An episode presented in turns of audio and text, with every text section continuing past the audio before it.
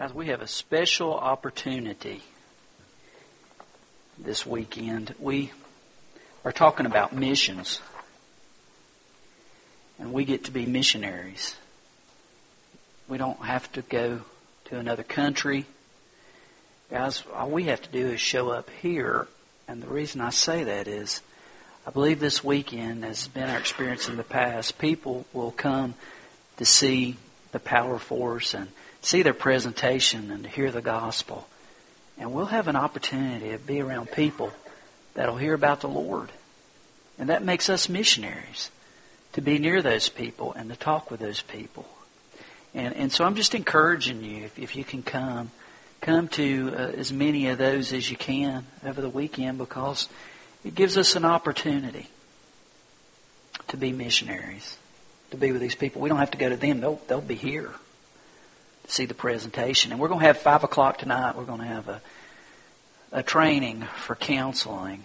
We want to be able to talk to them about the Lord. And there's no greater joy than to have that opportunity to be able to see God working in somebody's life and to sit down and talk with Him. And so at five o'clock here at the church, we'll, we'll have a time. We have a counseling guide this year, guys. We'll have it where if you just like me occasionally go brain dead, you can even highlight the decision they've made and even and read that for to gain some comfort and confidence. But I encourage you if, if you have any desire to help with counseling, we'll have that here. And uh, Tuesday we're going to go out like we've done for the block party and put some flyers and some uh, newspaper boxes and to leave with people in the community. And we won't have church here Wednesday um, because we want to encourage people to come be missionaries during that time. So just encourage you to come and be a part of that. I, I believe we'll have a great blessing. I'm grateful we have the opportunity to do this and that God will work. This morning it is Christmas time and you know, with the Power Force this weekend and then the next weekend, Terry and Samantha will be here. Just a lot of blessings. And then um, the next week we have Alan being ordained as a deacon, and of course with the holidays.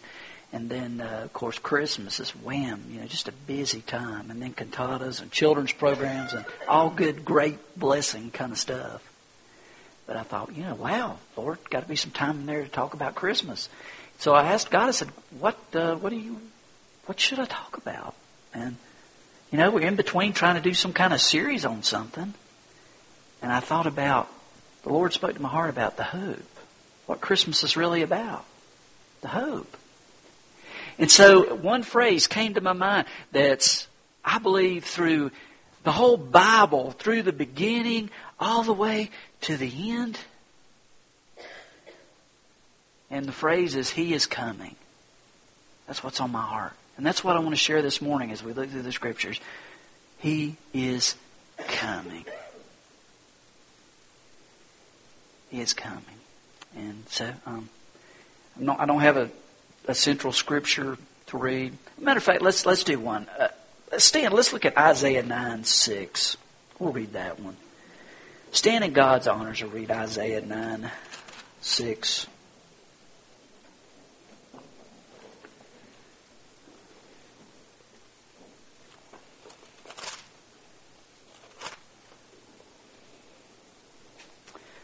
For to us a child is born, to us a son is given, and the government will be on his shoulders.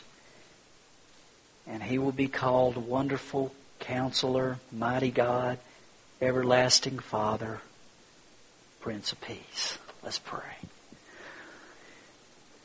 Lord, here we are, a ragged bunch, but our hope is in a Savior who, hanging from a cross, said, It is finished. He didn't say, I am finished. He said, It is finished because you weren't finished, Lord. Lord Jesus, you rose from that grave. Lord Jesus, you ascended to heaven. Lord Jesus, you sit at the right hand of the Father and you pray for us. You are the Savior. You are the hope of the world. And we are so grateful, God, that we are not alone, that we are forgiven and Father, that you want to share that message to anyone here today who doesn't know it. That you're not a God who's out to punish. You're a God who wants to save, who wants to forgive, who wants to set things right. And so, Father, I pray that you might speak this morning as we take a little time and look at the simple truth that you said throughout the whole Bible. He is coming. And I pray, Lord, that we be moved, and I just pray that you work in us. And Lord Jesus, uh, if your spirit doesn't speak, there's just a crazy preacher trying to say something. And we need a lot more than that. We need you. So I just ask for your anointing and I ask that you speak. It's in your name we pray. Amen. Um, I've shared before with you guys, but uh, growing up, my dad worked three jobs and my mom was sick and she was on some real strong medication and she slept a whole lot.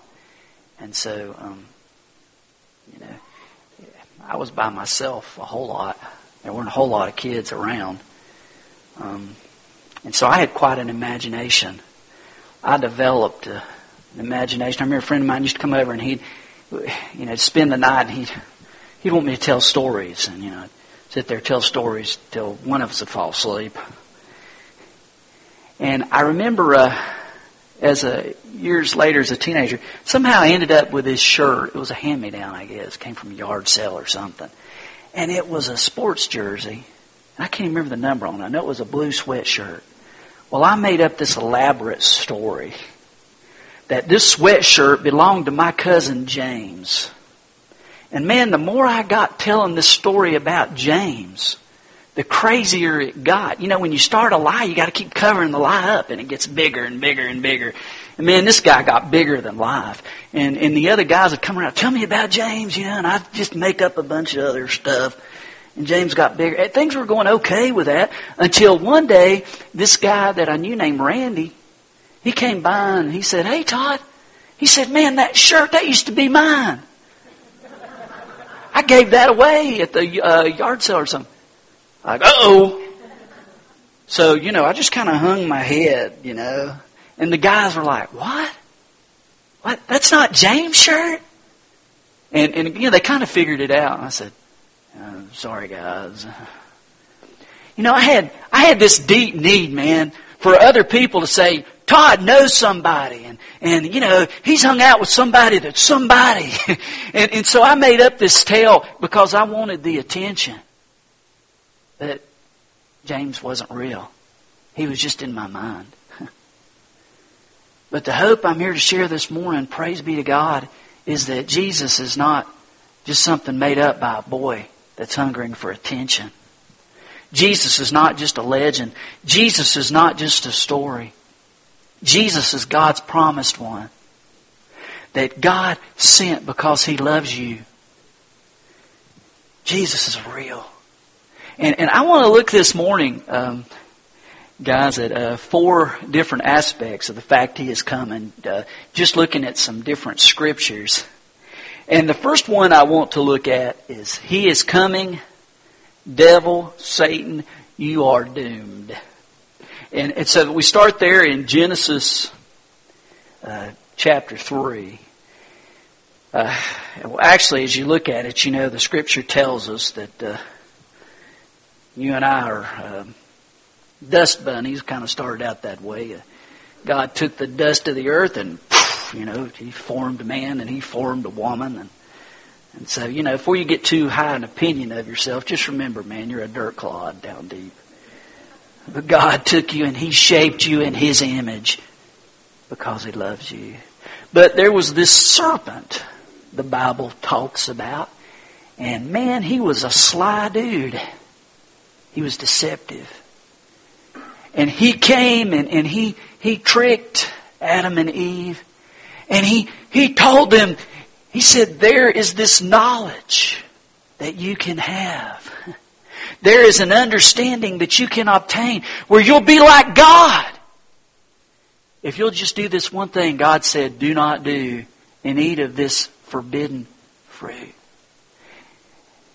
And you guys, you know the story. You know the account. they ate of the forbidden fruit and sin entered the equation. And man, life as it was meant to be was no more for Adam and Eve. And then God brought his judgment and, and he spoke.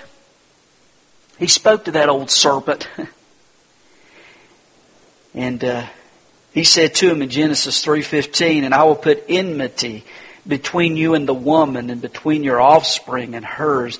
He will crush your head and you will strike his heel." What's he talking about? When he says strike his heel, he's talking about the fact he'll, he'll strike the heel of mankind. What's he, what's he saying? I believe he's saying that while he's here, man, he'll cause a lot of damage and he'll cripple a lot of people. He'll cripple their relationships. He'll cripple their hopes. He'll cripple many of their opportunities. Because that serpent, Satan, he is a crippler. That's what he does. Man, he wants to destroy what is good, what is God. 1 Peter 5 8 says this Be alert and of sober mind. Your enemy, the devil, prowls around like a roaring lion looking for someone to devour. I remember years ago when the kids were small, we went to the Asheville Wildlife Refuge that they had. I can't remember the real name of it. And man, they had all kinds of animals. And I remember we went to this one cage and there was a mountain lion. And this mountain lion walked back and forth, back and forth, looking at the kids, man, like they were a tasty meal, you know. And I could look at those eyes, and it, as as this as this thing paced back and forth, you know, I thought, man, if there were no bars there, I know where they'd go. They'd get some food, and it'd be my young'uns. And I was so grateful for that cage separating us and that mountain lion. The Bible describes the devil as one who he's prowling around and he's waiting for the chance to pounce and to bring misery. And ultimately to keep us from the hope of Jesus Christ so that we'll be separated from God for all of eternity. But you know what? G- Jesus, the coming one, He is coming and God said here way back then, He said He's coming and He is going to crush the head of the devil, of the serpent, of Satan, that this guy's going to be taken care of once and for all. That's our Lord. That's the one who's coming. Isn't that great? What a hope, guys, that we have. Um, Revelation 20, verse 10. Yeah, what a what a great verse. We have to put up with the devil all throughout the Bible. We read about him and say, man, you, you are an aggravation. We come to 20 verse 10. And this is in the devil who deceived them was thrown into the lake of burning sulfur where the beast and the false prophet had been thrown. They'll be tormented day and night forever and ever. They'll finally be out of our hair. And I believe the, the promise here, he's saying he is coming and he's going to take care of that serpent. He's going to take care of that devil and it'll be over. That's hope. All right. Second promise here I'm going to look at. He's coming. Have hope center. I want to uh, look at the account of Abraham uh, as we go further on in Genesis. The account of Abraham and his son Isaac as they, in uh, Genesis 22, it says that sometime later Abraham was tested and he was with his boy, Isaac. Man, the sun rose and set on that boy Isaac. That was his boy. Abraham loved him more than anybody. That's what the test was about. So they carried what was needed to have a sacrifice at the top of the mountain. And you pick that up in uh, Genesis 22. Then God said, Take your son, your only son, Isaac, whom you love, and go to the region of Moriah. Sacrifice him there as a burnt offering on one of the mountains I will tell you about. Man. What a command! I, I can't imagine the agony of Abraham as he heard this command from God. And he had learned to listen to God. The Bible calls him God's friend. And he heard this. He must have thought, no way, God. And, and, so we read early the next morning, Abraham got up, saddled his donkey, took with him two of his servants, his son Isaac. When he had cut enough wood for the burnt offering, he set out for the place God had told him about. On the third day, Abraham looked up and saw the place in the distance. He said, Stay here with the donkey while I and the boy go over there. We'll worship and then we'll come back to you. Abraham took the wood for the burnt offering, placed it on his son Isaac, and himself carried the fire and the knife. As the two of them went on together, Isaac spoke up and said to his father Abraham, Father? Yes, my son. The, the fire and the wood are here, Isaac said, but where is the lamb for the burnt offering? Abraham answered, God himself will provide the lamb for the burnt offering, my son. And the two of them went on together. Abraham believed God would provide. God will, he'll come through. This has to be a test, not my son. And so they marched up together. And it comes time for the sacrifices. He, he's about to plunge that blade into his boy. And he hears this from an angel. Do not lay a hand on the boy. Do not do anything to him. Now I know that you fear God because you've not withheld from me your son, your only son. Abraham looked up and there in a thicket he saw a ram caught by its horns. He went over and took the ram and sacrificed it as a burnt offering instead of his son. So Abraham called that place, the Lord will provide. And to this day, he said, on the mountain of the Lord, it will be provided. Fast forward. It's time for sacrifice again. God says, once again, sacrifice the son. But it's his son. And this time his son is the lamb. This time his son is the provision. This time he gives what is most precious to him so that the penalty might be met, so that forgiveness might be real. And that's the gospel. That's our Lord. Take hope, sinner. He's coming! And he's come. Amen, he's come. Um, I found this poem on the internet. It says it well. Mary had the little lamb who lived before his birth, self-existent son of God from heaven, he came to earth. Mary had the little lamb, see him in yonder stall, virgin born, son of God, to save man from the fall. Mary had the little lamb, obedient son of God. Everywhere the Father led, his feet were sure to trod. Mary had the little lamb crucified on a tree, the rejected Son of God. He died to set men free. Mary had the little lamb. Men placed him in the grave, thinking they were done with him. To death he was no slave. Mary had the little lamb. Ascended now is he. All work on earth is ended. Our advocate to be. Mary had the little lamb. Mystery to behold. From the lamb of Calvary, a lion will unfold. When the day star comes again, of this be very sure it won't be the lamb like silence, but with a lion's roar. Have hope, sinner. All right, all right. Third here, I know how to move on here. He's coming. Look out, enemy. throughout the Old Testament, throughout the Scriptures, we hear about the day of the Lord. And and guys, you know, I believe we ought to be positive and whenever. And I'm, you know, I'd much rather preach about Jesus than you know preach against everything. But the fact of the matter is Jesus is God's way. And to the one who fights with all of his life and all of his energy and all of his heart against Jesus and the way of God is in trouble. Because you pitch yourself against the living God and that's not where you want to be. I don't care if you're an extremist Muslim who wants to kill everyone who calls themselves a child of God through Jesus Christ.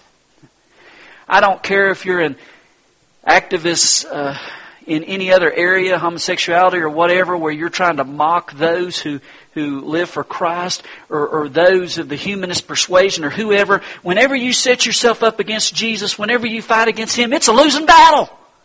And the day of the Lord talks about this. Here's a couple of verses. Isaiah 2.11.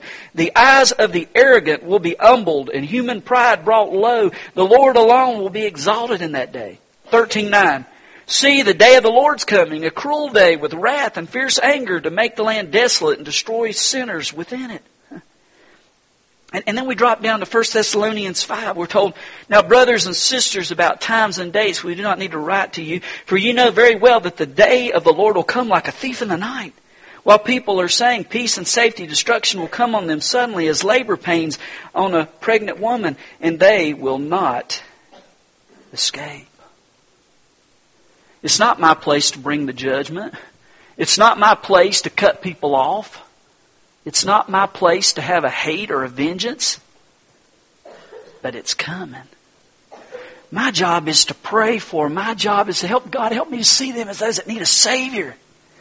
And, and, and, and have a heart for them. But the truth of the matter is, I cannot save them. I cannot set them free. And if they're pitted against God, man, their knee will bow. The Bible says every knee will bow.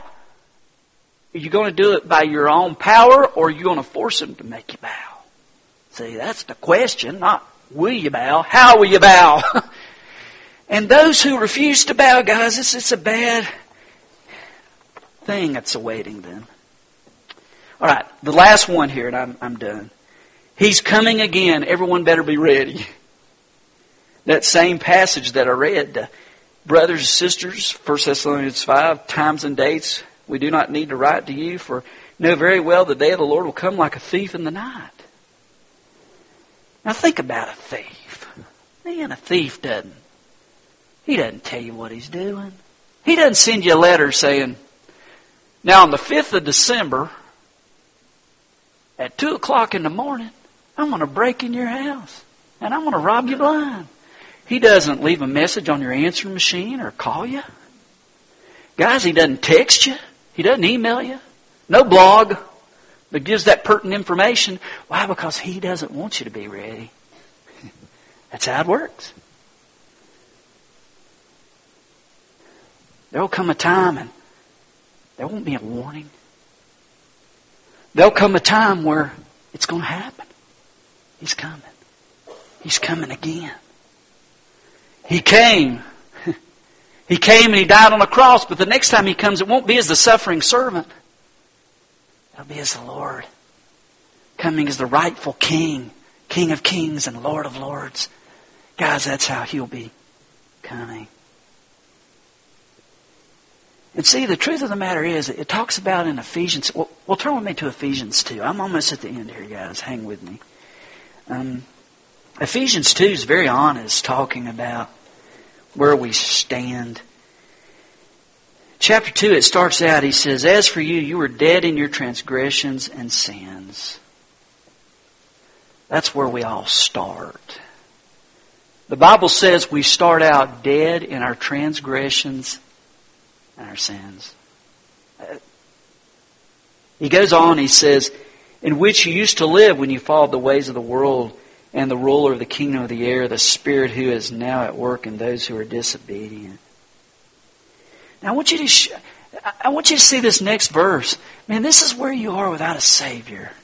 Without a Savior, all of us who lived among them at one time, gratifying the cravings of our sinful nature and following its desires and thoughts, like the rest, we were by nature objects of wrath. Man, what a term. Objects of wrath. We were headed for a collision with a holy God. Objects of wrath. But man, I'm so thankful for this next verse, guys. This is good. The next verse he says, But because of his great love for us, God who is rich in mercy made us alive with Christ even when we were dead in transgressions. It is by grace you have been saved and God raised us up with Christ and seated us with him in the heavenly realms in Christ Jesus in order that in the coming ages he might show the incomparable riches of his grace expressed in the kindness to us in Christ Jesus. For it is by grace you've been saved through faith. This not of yourselves is a gift of God, not by works so that no one can boast. So here's a simple question. Who is Jesus to you? Is he the one that changed it all?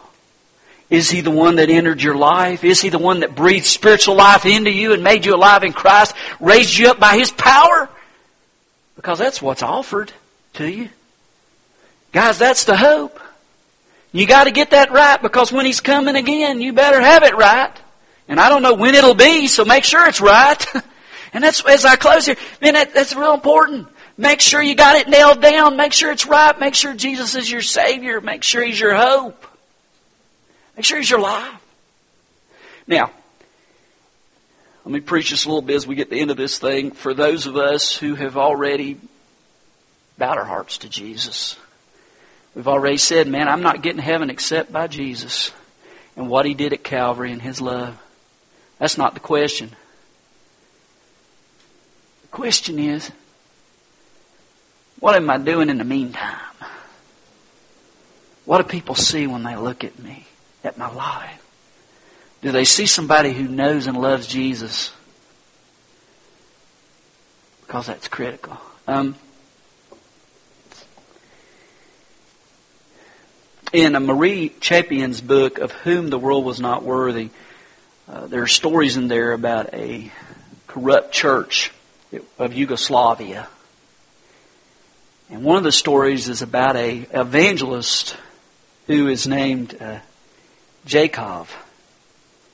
And Jacob went and he visited this older man named Simmer, Simmerman, and he tried to share with him the gospel. And Simmerman said, You know, I really don't want to hear it, Jacob. Man, those those church people, they they wore those phony robes and crosses, but man, they stole us blind. And there were people that ended up dying because of their treachery. And I don't, I don't want to be associated with anybody like that. So I don't want to hear it. And so this evangelist, he, he just said, I'm just going to love him. And so he'd pray for him, he'd love him, and he was looking for those openings to share. And, and one time he was sharing with him, and he got mad. And that older man, he said, My own nephew died because of them. Don't talk to me about that. And here's what Jacob shared. He said, Simmerman, can I ask you a question? Suppose I were to steal your coat, put it on, and break into a bank. Suppose further that the police sighted me running in the distance, but could not catch up with me. One clue, however, put them onto your track. They recognized your coat. What would you say to them if they came to your house and accused you of breaking into the bank? And Simmerman said, Well, I would deny it. But they said, But we saw your coat. Jacob said, I don't want to hear it. He said, Get out of here. So the evangelist, he would come back occasionally and he would visit Simmerman. And he came back one day and the old man began to cry. And he said, I want to hear about Jesus now. And so he told him the old, old story that is never old. That Jesus came and he lived. And he died on that old tree. They placed him in the tomb, raised from the grave at the right hand of the Father. He's the hope. And Jacob said, Trust in him, and you'll be forgiven. And so he did. The old man stood up crying and he hugged that evangelist's neck.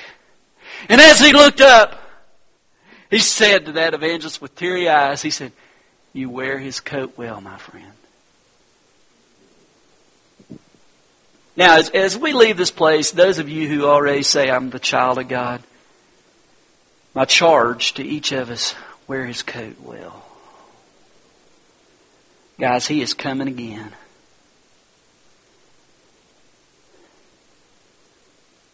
He is coming again. Let's pray. Lord, uh, we're thinking about Christmas, the fact that you came. Throughout Scripture, you said, He's coming, He's coming, He's coming, and then you came. And you're going to come again. Father, here we are. You know us. What do you want now, this invitation time? Is there someone here who needs to come and to trust you for salvation and forgiveness and a new start? Lord, I pray that person now would pray Lord, here I am. Forgive me of my sin. You are the Savior. You are the hope. And that they would just trust you for that new life, Lord. Come down and tell us about it, Lord. And I pray, Father, that others who need to trust you for life, whatever it is, maybe, Father, for some reason, um, they're wearing your coat, but they're not living your life. I pray that would change right now. I pray you'd grab a hold of that person's heart. And if there's some area in my life, Lord, don't let me rest. Poke me, Lord. Uh, Father, here we are, God. We need you, Lord. It's that simple. We need you, Lord. I pray this thing we call invitation, we would just do what you say. If we need to come to this altar and pray, may we come. We need to come before your people and make a statement saying, Lord, whatever you want us to say, we need to come. And I just pray, Lord, that freedom would be here, that the Holy Spirit would move, and that we would just obey. So have your time now, Lord. In Christ's name we ask. Amen.